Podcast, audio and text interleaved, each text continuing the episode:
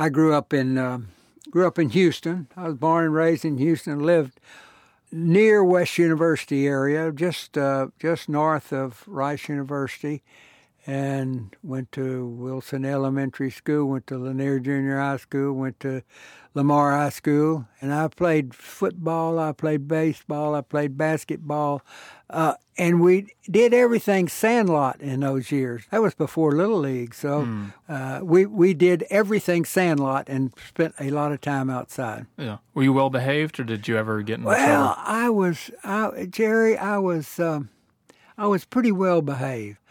I was an only child, so I was not severely restricted at all about anything, mm-hmm.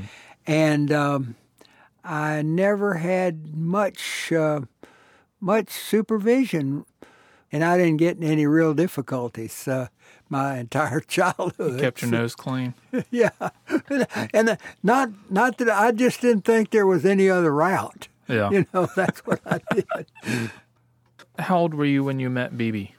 That was December of 1949. I was coming, it was in Southside Place, Texas, which is just west of West University, Texas, almost downtown Houston. Coming home from basketball practice uh, during the Christmas holidays, and she was in another car, and we went to uh, went to a home where one of her friends was. I was, and I was 16 years old. That yeah. was the 49. I was born in 33. I was 16. And when was y'all's first date, and what did what did y'all do? Well, I think we I think we started going together March the second, nineteen fifty, and um, we would go to Bill Williams Chicken in the Rough. Yeah. And get trout sandwiches with lots of uh, lots lots of tartar sauce and a malted milk, you know, and they brought it out to the car and you know, it, that was a that was a good evening out to us in those years, and that's what we did. That's where we first or near there was where we first tasted pizza. We heard pizza pie. What is pizza pie? It was at Valian's restaurant, which is right across the street from the Shamrock Hotel. Mr. Valian used to be at the front door welcoming people. So we went out there every Friday night.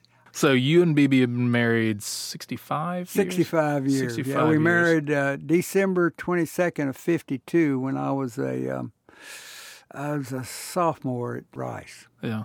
So, what advice would you give for a successful marriage?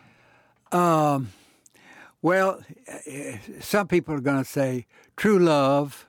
Some people will say uh, being compassionate. Uh, some people who are probably more realistic and perhaps at least about about as truthful and accurate would would say two words: dispute resolution. That's good. I was being facetious, but